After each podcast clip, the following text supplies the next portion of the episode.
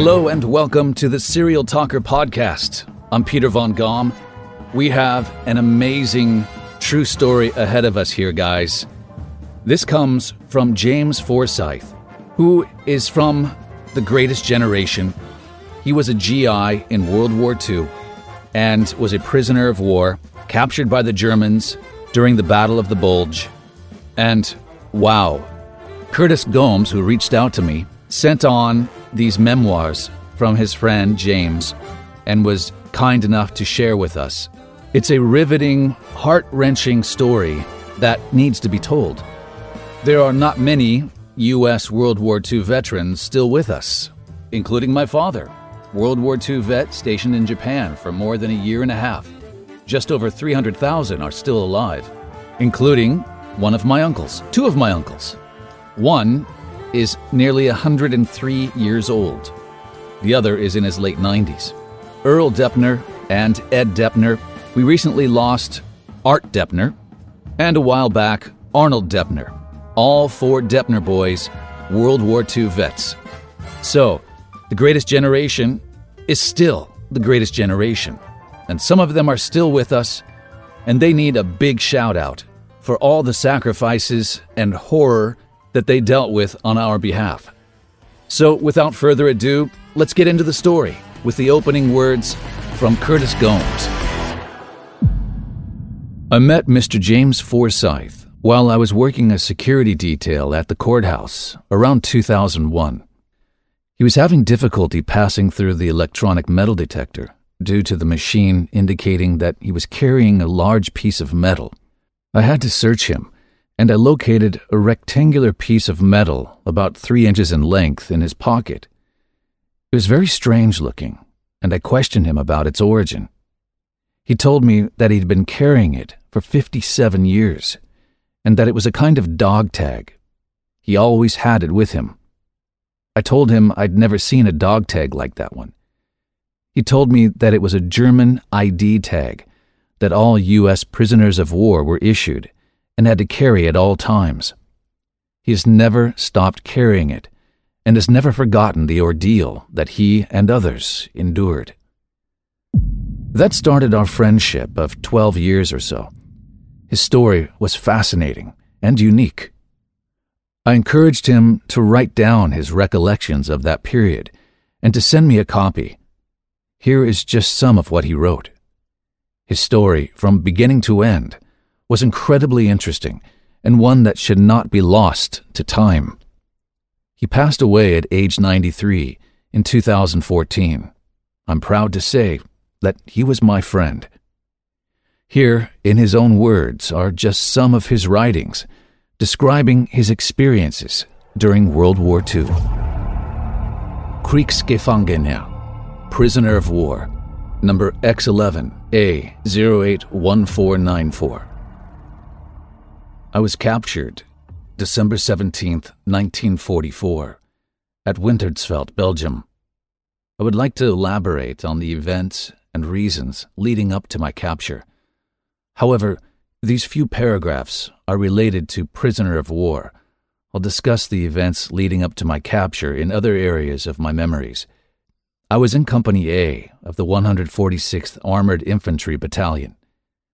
Just before capture, we, the GIs, were scattered sparsely in a holding action for a couple of weeks before December 16, 1944.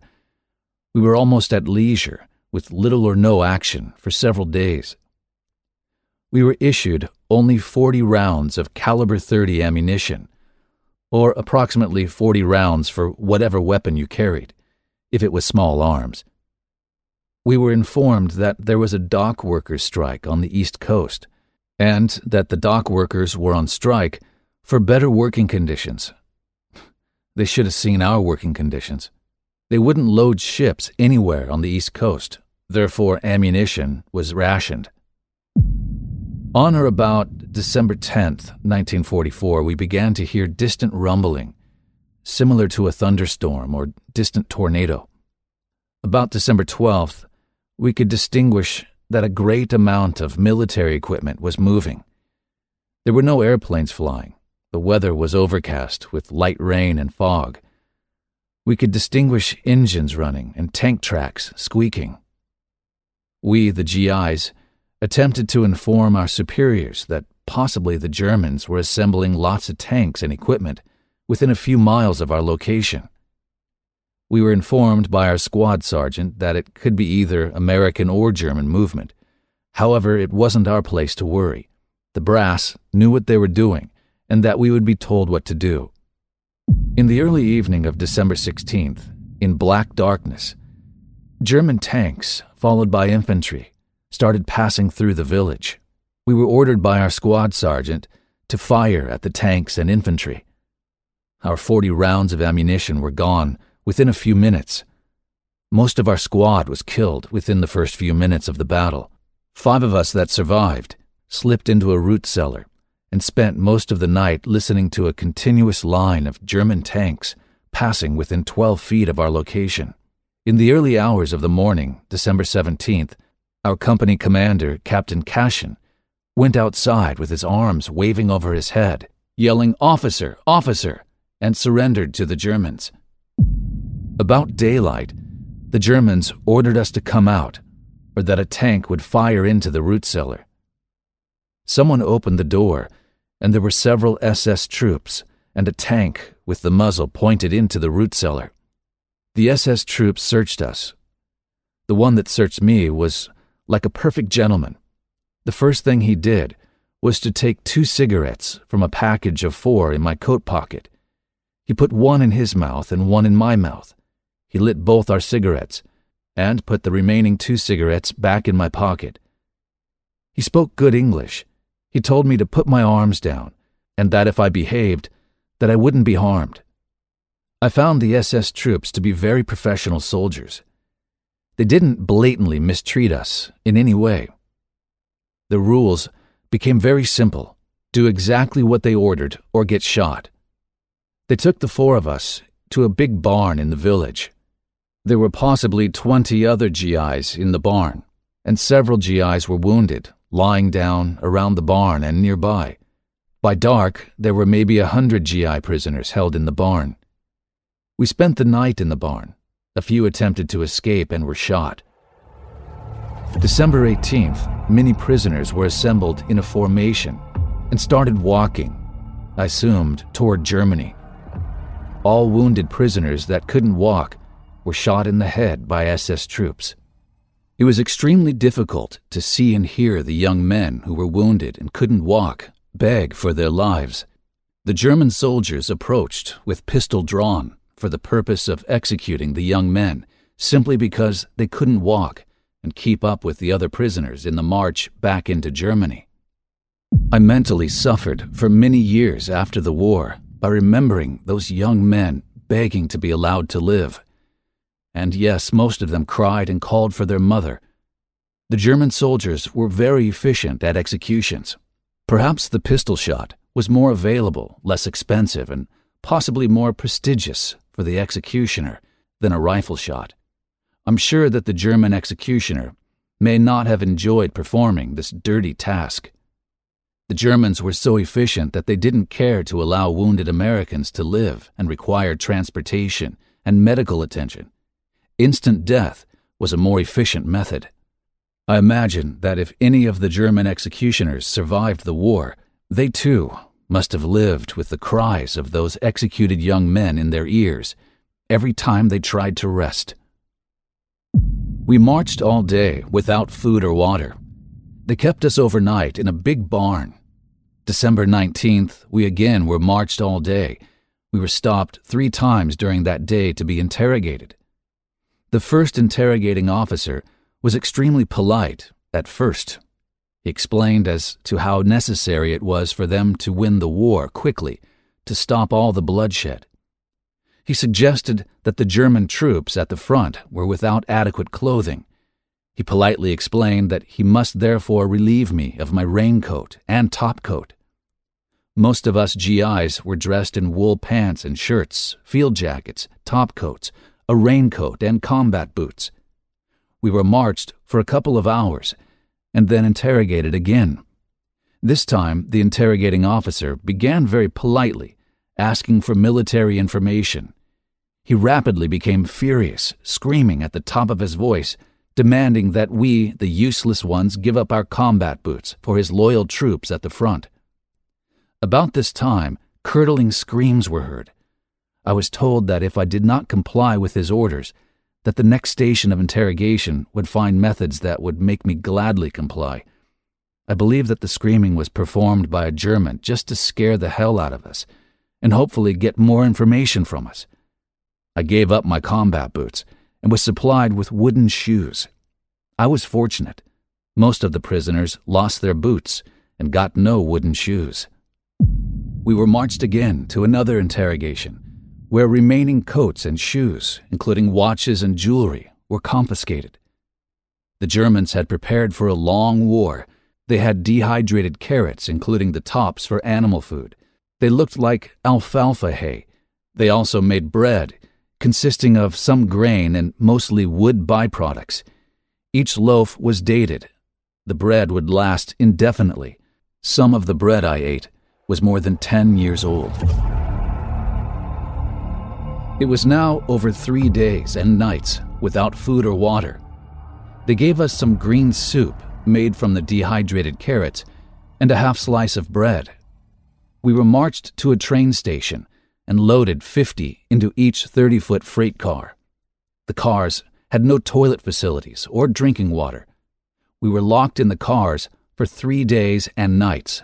Unfortunately, the green soup we ate before being loaded into the cars was not acceptable to our stomachs. We all came down with severe dysentery. With standing room only, no toilet facilities. Most of the GIs were down on the floor, wallowing in the filth. At the end of three days and nights, many were dead. The ones that were alive were very sick. We were removed from the freight cars and marched a short distance to a very large camp. The camp was an introduction center, interrogation, qualification, and distribution center. The Russians, that had been prisoners for a long period of time and were relatively established, made a kettle of soup from some unknown ingredients and were able to give each of us about half a cup of the concoction. After being without a scrap of food or water for over four days, this concoction was a life saving meal. That evening, the English prisoners were able to provide the new prisoners with a cup of tea. From this experience, I learned to appreciate a hot cup of tea. We were given a small, thin blanket. The bunks were three tiers high, running the length of the building, with a 1 by 6 inch frame around the entire wood deck. Fortunately, we were stacked like sardines, belly to back, very tight for the length of the bunk, but provided some body heat. Unfortunately, you could not avoid contact with the filth of dysentery from others. We would lay on one side or the other, very compact. When somebody could no longer tolerate the pain of bones against board, the word would be passed down the line, and we would all do a sitting twist to turn over on the other side. All prisoners developed bed sores on our shoulders, hips, and knee bones very quickly. Sleeping was very difficult. Some attempt was made to keep like nationals in the same compounds. The French nationals were treated very well. They had adequate clothing, lots of food supplied by the American Red Cross, shipped to France from the U.S., then transported from France to the German compounds by French operated Red Cross American trucks. The Americans were treated less fortunate. Some Red Cross food parcels were delivered to the American compound only to be confiscated by the Germans. Some small portions were issued to Americans who worked in the factories of war production. The Russians were treated like dogs. However, they were accustomed to a very rough and tough life in the Russian military, so they survived reasonably well. The English and Australians were similar to the Russians in their toughness. The Italians, Indians, Pakistanis, and Persians were totally treated as subhuman. The French, Americans, English, and Aussies were not often or purposely abused, but the others were continuously and repeatedly beaten up, bayoneted, and abused. At this camp, there were guards from all ranks of Germans. The SS were highly professional. They rarely abused anybody. If you obey the rules, they treated you like a gentleman. You fracture the rules, they simply and without expression shot you in the head. The German youth were highly indoctrinated, hated all but Germans, and enjoyed abusing any and all nationals. There was the old guard consisting of older or wounded military and veterans of World War I. They had no stomach for the German cause, and some were very considerate of the prisoners. Of all the camps that I was in, there were no Jewish people. They were sent directly to the gas chambers. The most probable cause for World War II was that Adolf Hitler hated Jewish people. Six million Jews lost their lives during World War II 66 million non Jews lost their lives in defense of the cause. I have no documentation of the names of the camps or proximity to a city. We knew the camps more by number than by name. We were not interested in documentation. We didn't expect that we would live to get out. Your life expectancy was at most a week. I was in the following camps for a few weeks each Altenburg, Limburg am Main, 1A, 3A, 4A, 5A, 7A, 11A, 12A, 13A. I was in a total of 13 camps. I don't remember all of the names. I distinctly remember being in Limburg for a few weeks. The camp was built adjacent to a large electric plant. On Christmas Eve 1944, the English attempted to bomb the power plant with 2,000 pound bombs. The Stalag, being adjacent to the power plant and without identification, was more damaged than the power plant. Many prisoners were killed. I remember the earth roiling from the concussion of the big bombs, similar to ground swells in the ocean. I was on the floor one second, and seconds later was thrown against the ceiling. While in camp, we could see the dogfights, airplanes in combat. The Germans had excellent fighter planes and had several jet fighter planes. The American bombers, with their fighter escorts, would arrive in great numbers. At this stage in the war, most of the German pilots were aces due to having been in and surviving many, many dogfights. The German jet planes were not efficient and could not carry enough fuel for a prolonged flight. However, they would take off and fly through the American squadrons and have a turkey shoot in a very short time. Their German jets would rip several American planes to shreds. The air would be littered with the American plane parts, parachutes, and bodies of the American crewmen. It took considerable time after the turkey shoot for all the debris to fall to the ground. Much of the debris would fall into the prison compound. On one occasion, an American pilot parachuted and landed in our POW camp. It was very unfortunate for the pilot. However, it was good news for us prisoners. The Germans only gave us the news that they wanted us to have, usually biased propaganda. The American pilot enlightened us to the actual events of the war. The Germans had a field day when President Roosevelt died. They told us prisoners that Roosevelt was dead, and that he, the only strong leader that the Americans had, and that now he is no longer leading the country, that Germany, with its great leader, would now win the war for certain and quickly. By now, most of the German war machinery and factories were bombed out, and Roosevelt had ceased sending large squadrons of four engine bombers over Germany to avoid the loss of civilian life and property, not directly war related. The Germans were very aware of Roosevelt's compassion for not bombing cities where civilians were likely to be killed. They were setting up factories and military headquarters in beautiful resort cities. I remember being on a work trip and walking through Zerbst, a most beautiful resort city. There were thousands of German tanks and other fighting equipment throughout the city. Within two weeks after Truman became president, the sky was filled with very large squadrons of four engine bombers. They bombed each and every available target, including Zerbst, there was not one building standing in Zerbst after a heavy bombardment. President Truman's attitude was that if we must fight, let's fight to win. Also, while in the prison camps, every day we could see the V 1 and V 2 missiles flying to the west toward England. Also, the long range rockets that were not known to us were fired toward the American lines in a contentious roar. with little news or twisted news, we prisoners had no hope of surviving, and little hope of our country surviving the war. The Germans had better trained military and equipment than the Allies. The only reason we won the war was our reason for fighting and the dedication and courage of our young men. The tactics of the Allies was that the Western Front would hold fast while the Eastern Front would push. The purpose was to have the Germans moving their equipment to the east to stop the thrust, getting them out in the open for the Allied planes to pick them off, exhausting their inadequate fuel supply and wear and tear on their old equipment. Then the Allies reversed the procedure, going from west to east and cutting the Germans to pieces. Unfortunately, the Germans were moving most of us prisoners away from the front to avoid having them recaptured. Therefore, we were walking across Germany from east to west, then from west to east most of the time. We would sometimes work on farms and be kept in barns or other outbuildings.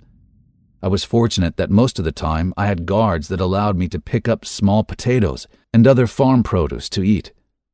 Sometimes they allowed one or two prisoners to go outside the barn and make soup in the farmer's wash kettle.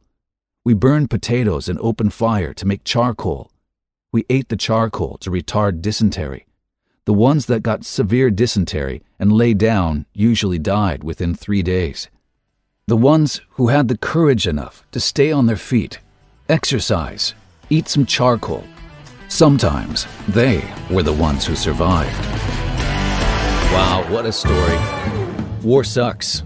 War is a terrible, terrible thing. Will we ever learn our lesson? I doubt it. This is the end of part one of two parts from our memoirs of James Forsyth, World War II prisoner of war. It really makes you so thankful to have all the luxuries and food and everything that we have. Ah, If you like these kinds of podcasts, by all means, please consider subscribing to the Serial Talker.